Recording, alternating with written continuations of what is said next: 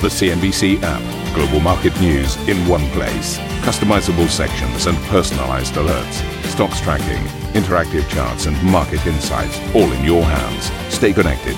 Stay informed. Download the CNBC app today. A very warm welcome to Squawk Box. Karen Tso, Geoff Cutmore back from Zurich, and myself, Steve Sedgwick, and these are your headlines. First Republic Bank pursuing all strategic options after more than $100 billion worth of deposits are pulled in the last quarter, sparking renewed concerns on Wall Street, with all three major indices suffering their deepest declines this month. Rising rates and higher trading income, though, boosting Standard Chartered, with first quarter pre tax profit jumping 21% and topping forecasts. We're going to speak to the CFO, Andy Halford, in just a moment. Meanwhile, Alphabet announces a $70 billion buyback, pushing shares higher in extended trade after the company beats earnings forecasts and doubles down on its AI ambitions. We'll be guided by data and years of experience about what people want and our high standards for quality. And we'll test and iterate as we go because we know that billions of people trust Google to provide the right information. Microsoft shares surge in extended trade after reporting a beat on estimates and bullish guidance, fueled by strength in its cloud business.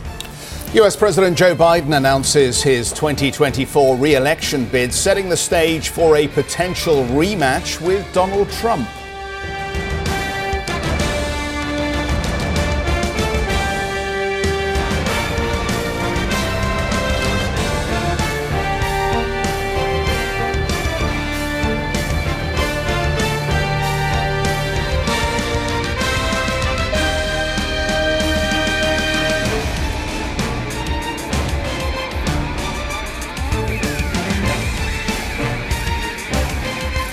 An awful lot going on in these markets at the moment, and I'll just tell you before we get into the, the, story behind me, banking crisis, that is not just one sector that you are focusing on at the moment. We're going to spend a lot of time talking to Andy Halford in a few moments' time about the banking sector, what's good and what's bad, and what the macro challenges are. But it's also about what's going on on a global basis. Keep an eye on copper, keep an eye on iron ore and oil as well, because commodities are lessening. Why are they lessening? It's nothing to do with the banking crisis. It is concern about the macro environment. is concerned about the China recovery. And yet, at the same time, the third sector you should be looking at, the technology stocks, the names after hours, really reassured. As we said in the headlines, Alphabet and Microsoft unambiguously outperformed expectations as well. So you've got concern in materials sector dragging down, concern in the banking sector on both sides of the Atlantic. And yeah, I know uh, Andy Halford's going to be talking about the stalwart parts of the market as well in a few moments' time. Uh, but you've also got strength in technology just this time round as well. Plus, we had very mixed data, which is confusing you on the policy front yesterday.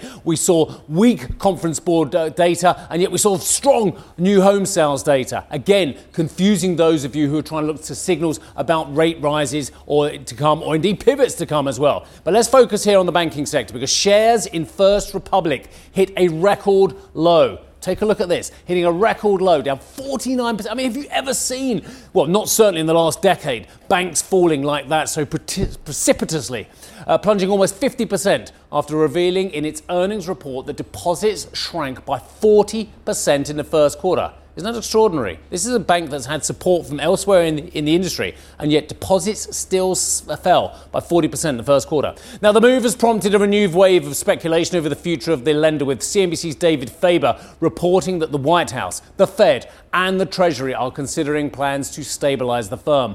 One potential path would be for a larger bank to buy some of First Republic's assets. And I'll just stop there.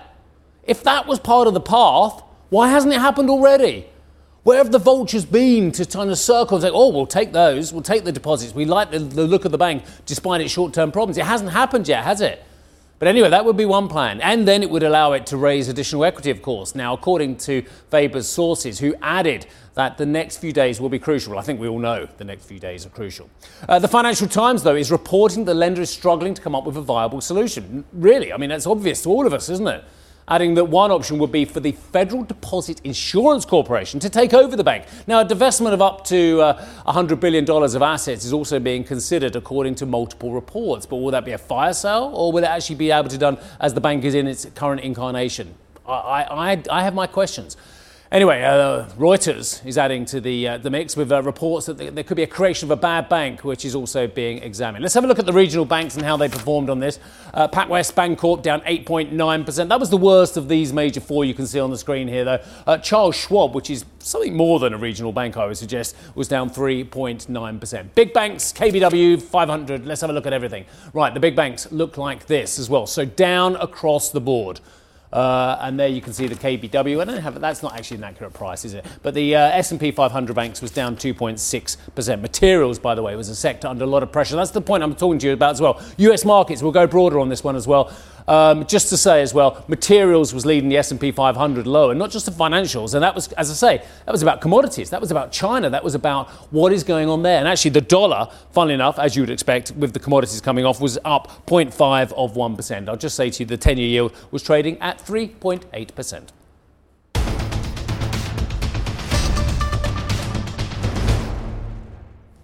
First quarter pre-tax profit at Standard Chartered rose by 21% to $1.8 billion. That topped expectations. The UK and Hong Kong listed lender was boosted by higher rates and a rise in trading income. We're really pleased to have Andy Halford with us around the desk, the CFO of Standard Chartered. Andy, nice to see you uh, in the flesh in the studio uh, for a change here. So, so what do you think these numbers tell us about the bank currently? Well, thank you. Good, good morning. And I, I, think it tells you that the recovery path the bank has been on over the last several years is now really coming through. We had a double digit growth in our top line last year. We've started this year with a double digit growth. And actually, this is the highest income and profit print we've had since going back to 2014, 2015. Um, so, notwithstanding other things that have been going on in the sector, the parts of the world we operate in, the demand from clients is very, very strong. Interest rates increasing have clearly helped, and we've printed the highest return on equity that we've printed for a long period of time. So, I actually think, despite some of the challenges elsewhere, the message really is that uh, Standard Chartered is absolutely back up and running and um, really moving forwards. What, what, do you think loan demand is like in the markets that you operate in? I, have just yep. come back from Zurich and I was looking at the UBS numbers there yesterday with the CEO. And what was clear was that there was stability, but there didn't seem to be significant growth. I wonder yep. if the, they obviously operate in some different markets to you, but I wonder what the picture is like for you in terms of loan demand. So I, I think t- two things. First of all, um, deposit levels, not your question, but deposit levels, which is where there's been a lot of focus, have been absolutely stable throughout this period for us. So, you know, that has been really, really good in a period, obviously, of a lot of turbulence. Um, and secondly, on the loan side of things, we have seen demand gently increasing. Now, bear in mind, we are operating much more in Asian markets than in the European markets that you're referring to.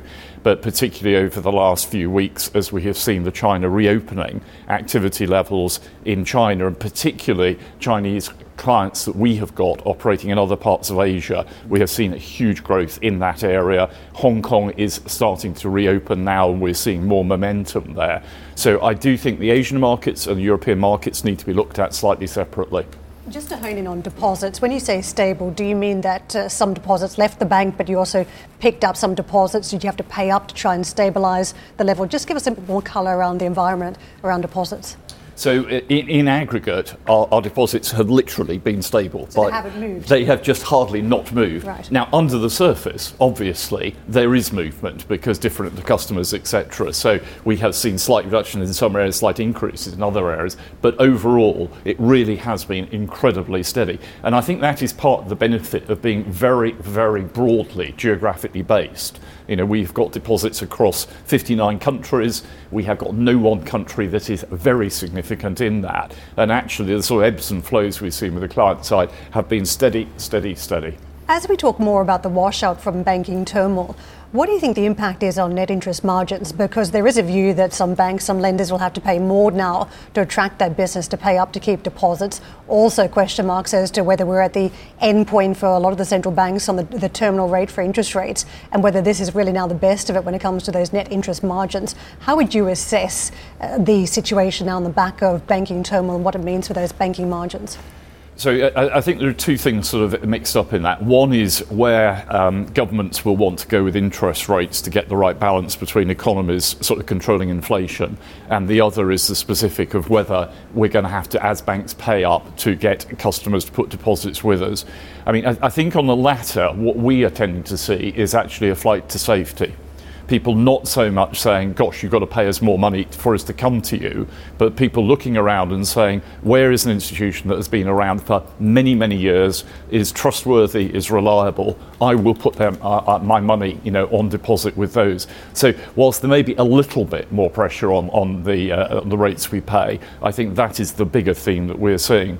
On the first point, the question, which is the fine balance that many governments are struggling with, is just, you know, is inflation getting tamed? What does one want to do with the rates? Um, and obviously, the markets are forecasting the rates coming down next year. Whether they'll come down quite as much as the market's forecasting at the moment, I think is debatable. Andy, um, I'm going to pick you up on your let's split the Western markets from China. I think China's a much worse problem potentially as well. I think the local government debt problem is enormous. I think you've got a, an economy which is supposed to be opening up, and yet they were cutting triple R's as, as late as, as March or February, I think it was as well. So if things are so great in China, why is the PBOC so incredibly dovish? So I, I'm talking about the West and the East yeah. generally are not specific to one country. China's but got to be the China is, is a big China is a very big part of it. But we are seeing, particularly with our business, and remember our business is very much about import export. Yeah, we yeah, are not a domestic bank in China. We are much more a facilitator of import export activity, and that has been very strong. And in fact, over the last year or so, when the overall GDP growth in China was low, we were still printing double-digit growth in the activity we've got there. We've got the Chinese government very, very keen to make the renminbi a bigger part of the global currency pool. That is exactly what we specialise in. The intra-Asia um, sort of uh, trade activity, we are in almost every Asia country. So even if there's a bit of a shift from China to other places, we are on both ends usually of that trade. But I mean, I'm, I'm just looking well, let's look holistically then rather than just at domestic China. Things aren't work. Why is the oil price at 80 bucks? Why is the copper price trading you know, at multi month lows? Why is iron ore coming off as well? If things were looking great on, you talk about the import and export in China, I don't understand what, the, what these key markers are not showing greater resilience. Well, I think I think individual commodities have got individual sort of demand supply factors that are coming with I'm them. Talking about and big three for the Chinese economy: uh, abs- copper, iron, and oil. Yeah, yeah. But I mean, I just say, look, look at the numbers we are printing. You know, yeah. over the last three or four years, we have consistently had good growth in China. So even though China itself may have some ups and downs, the activity that we have got there is genuinely, evidentially, is picking up a bit by bit as yeah, we yeah, go through. T- tell us about the property exposure then, because obviously you, you had to provision, I think, in 2022 quite yes. a significant chunk, and a lot of that was around China property debt. Where are you on that story? Have you run down your exposure? and um, how are you working with the government or regional authorities to make sure that it doesn't blow up? Yeah. So just just context, not lots of numbers, but our total loans and advances, $300 billion.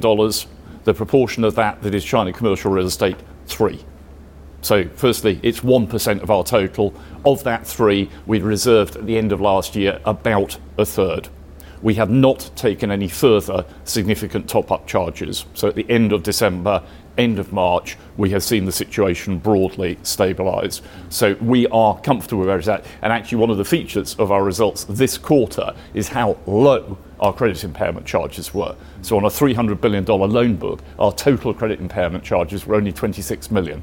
That is one of the lowest we have had for a very long time. So the quality of the underlying book is really strong. Uh, where we have had some exposure, sovereigns has been one, China commercial real estate the other. We are very happy that those are settled. Um, that's not to say that they can't move a bit more, but we think they are marked in roughly the right place. It's a very strange environment when we had such rapid interest rate increases, but NPLs of banks are, are barely budging. We saw that yesterday through Santander as well. At what point do we start to see NPLs turn? Is it just a lag because monetary policy is taking a while to connect with what would have been uh, stressed out businesses and consumers? So, to my mind, there, are two things going on here. One is yes, interest rates have risen from a very low point, but they've more risen to a more normalised level It is not like we've got interest rates gone up to 9 or 10%, in which case there would be a lot more stress with clients. The second one, I think a lot of clients have learned through COVID to manage liquidity much more effectively. And actually, we are seeing businesses now, even though rates have gone higher, actually managing to work their way through this, I think, more professionally and more effectively than maybe would have been the case three or four years ago. And I know you've got a hard out in a couple of seconds' time as well. Um, anything going on in the United States that's worrying you about kind of the, the ripple effects? So, broadly, not. Our business is not US based. We have gone through the last several weeks with a different bank having problems, with everything remaining very, very steady. Yeah. Obviously, we monitor it, but broadly, not. We've got to let you go, apparently. Um, but it was lovely having you in. Um, Andy Halford. We're not normally the, this well uh, behaved, are we? The, uh, well, you know how this works. We won't see him next time round if we don't play nice yeah, this time. We right? said 15 and you guys went to 19. Uh, Andy Halford, the CFO of Standard Chartered. Really nice to have you in, uh, in the studio with us uh, in Thank the flesh, you. as I say. Uh, we should just talk about Roche very briefly here. Um, we were discussing with Andy, obviously, the adjustments in China's growth outlook as a result of that country moving away from the COVID COVID lockdown. Uh, Roche also has a connection to the story, of course, because the diagnostics division sells testing kits, but they're not selling as many as they used to. And even China is changing the rules around the amount of testing that needs to be done by visitors. The Swiss pharma giant then reporting a 7% decline in first quarter sales, falling demand for those COVID therapies and testing kits, a big factor in the diagnostics division. Revenue coming in at 15.3 billion Swiss francs, which was above expectations. But as you drill down into that diagnostics division where they produce the kits, a 28% uh, fall in divisional sales largely because of that adjustment in the first quarter here. The outlook, though, for 2023 has been confirmed. So that's something for the shareholders to hang on to this morning. Pharmaceutical division sales up 9%. The company says they've seen strong demand for newer medicines and therapies at this stage. So the numbers coming in quarterly group revenue in at 15.3 billion which is, I think, a beat on the expectations of 14.8 billion francs. Uh, so a quick summation, really, of the impact on the um, adjustment on the kit sales. I think what jumps out is just how lumpy the uh, business numbers are because of the diagnostics division, and that is clearly just a hangover from the, the COVID days. But you know, we were hearing from Novartis yesterday how they intend to really beef up uh, the uh, cancer portfolio, breast cancer specifically, and they're talking about uh, coming up with a more powerful drug that you use early on in the process, so you avoid second uh, types of ca- cancer occurrence. And I think what you've got a real challenging environment now around cancer. There is a, a huge uh, refocusing now on this as a core business for some of the big pharmaceutical groups. They see the, the benefits here. And if you think about where healthcare budgets have been pivoting, it's towards uh, a number of the, the big issues in society around heart disease and around cancer. And I think that is the post COVID world. So Roche clearly is going to have some competition on its hands. Probably slightly, but I, I, agree that COVID was the clear and present danger, of course, in 2020. But I think it was, and it's a, it's a thematic I picked up actually throughout COVID with, um, dare I say, Severin Schwan and others as well, mm. is that they always were focused on cancer and heart disease as well, because these were always the, the greater pandemics. And uh, in fact, I remember very early on in COVID, you and I having debate about this as well. And they were always, they, they're always been the biggest killers. The, the, the, the dare I say it, the the Western diseases or Western-based diseases, many of these as well. Of course, there's some hereditary, horrible hereditary conditions as well that create these as well. But cancers, heart disease, diabetes, these were always the big diseases which have, for all kinds of horrible reasons, have the most growth potential for these companies as well. So what, uh, just having a little very, very quick look at analysis of uh, Novartis, Roche and Pfizer. And one thing that's actually quite extraordinary, and you don't see this very often, that there's European players who are actually outperforming in terms of valuation their big US peers. You very rarely see that because of you know, all kinds of reasons about the, the, depth of investors and what have you, and the the the, the, um, the, attraction of trading in the United States as well. Pfizer trades on 11.6 times forward, and we, we had a quick look yesterday, you and I as well. Um, Novartis trades at 15.5 times forward, but Roche sits towards the Novartis end of that at 14.2 as well. So I, I think what we were hearing with Vas Narasimhan yesterday is they have, as you quite rightly say, very very strong cancer uh, franchises as well, and hopefully we'll see some great strides there. Roche is in a similar vein. I wonder, though, um, whether what we've seen in the recoveries of these share prices are less about the companies and perhaps more about a defensive barbell positioning with regard to an upcoming recession. Because we know healthcare has a resilience that you don't find in a lot of other sectors, bar perhaps telecoms and some of the utilities.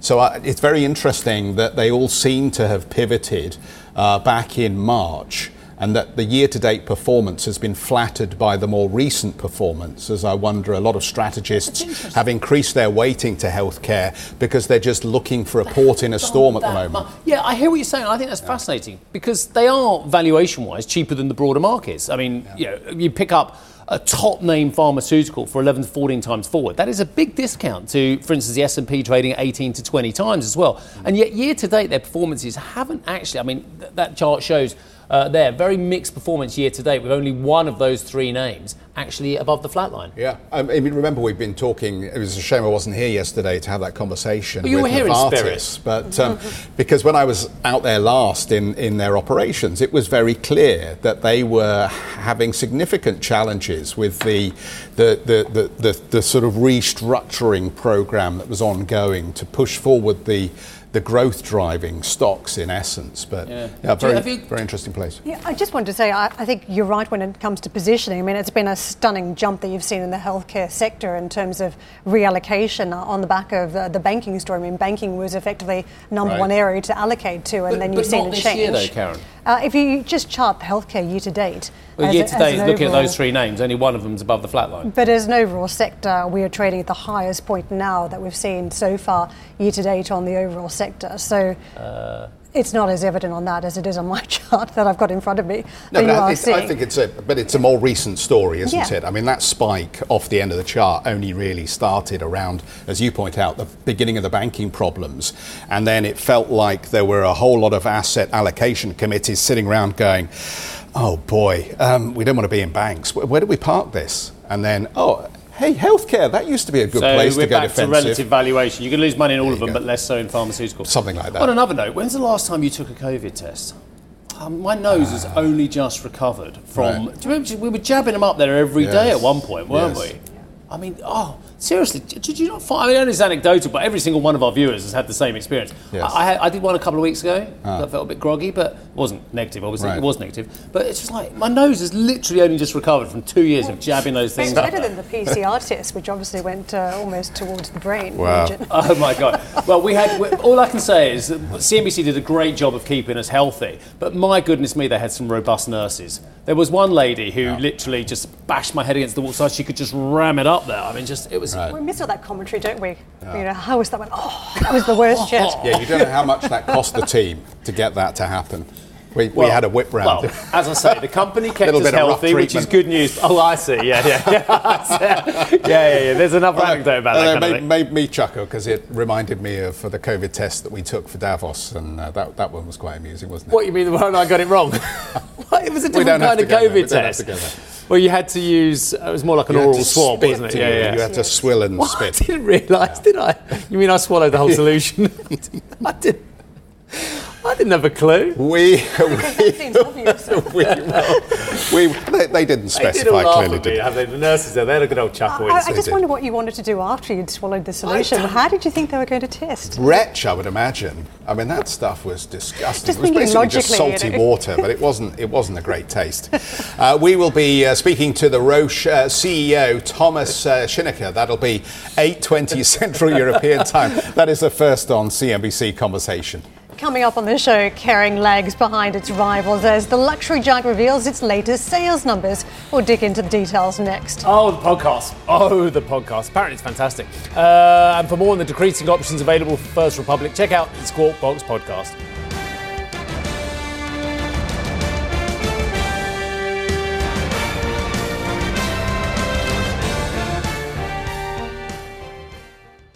Listen to CNBC's Beyond the Valley, the podcast that explores the biggest tech news from across the globe. Join me, Arjun Kharpal. and me, Tom Chitty, every week as we bring you insights into the top stories, unpack the latest trends, and find out where the industry is headed. Now available on Spotify, Apple Music, and Google Podcasts.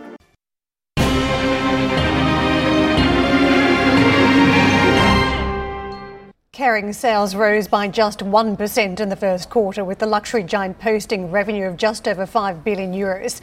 Sales at the flagship brand Gucci also rose just 1%, with new creative director Sabato De Sarno set to present his first collection in September. Kering sales in the US fell by 18%. Charlotte joins us with more. Charlotte, people haven't simply just stopped buying handbags, so this suggests, uh, and when you look at the numbers, that there's something wrong with Gucci. Well, yes, that's right. Yesterday we were just talking about how LVMH, the competitor, had reached the $500 billion mark, the first European company to do so because of the extraordinary run that luxury stocks have had uh, over the past few years, where this is the outlier, Kering, very much. And you, you hit it right on the head. It is because of Gucci. Gucci had an extraordinary run as a brand uh, uh, previously and basically coming out of fashion slightly.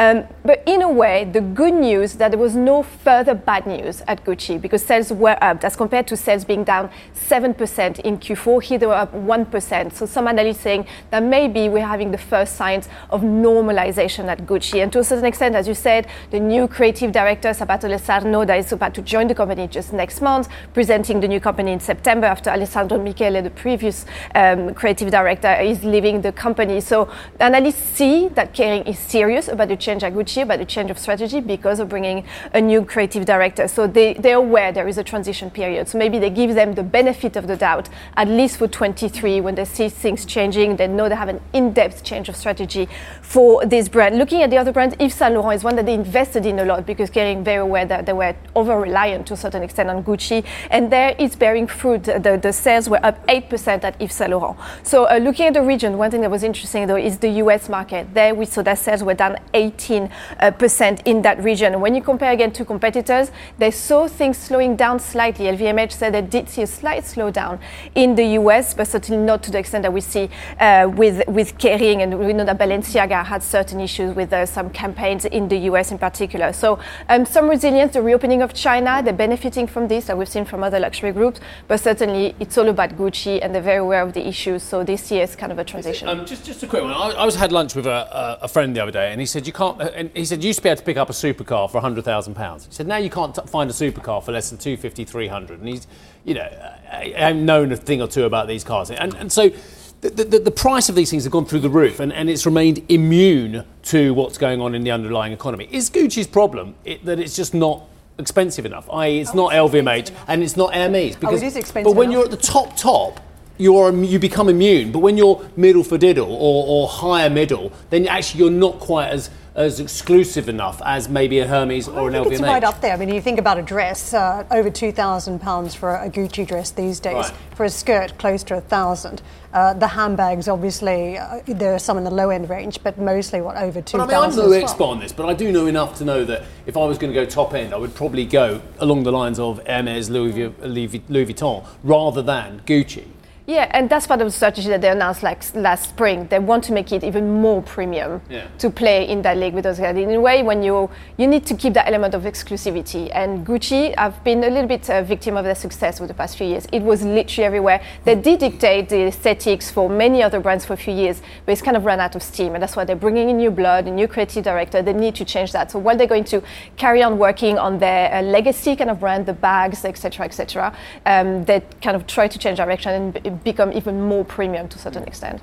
Thank you for listening to Squawk Box Europe Express. For more market moving news, you can head to CNBC.com. Or join us again on the show with Geoff Cutmore, Steve Sedgwick, and Karen Tso, weekdays on CNBC.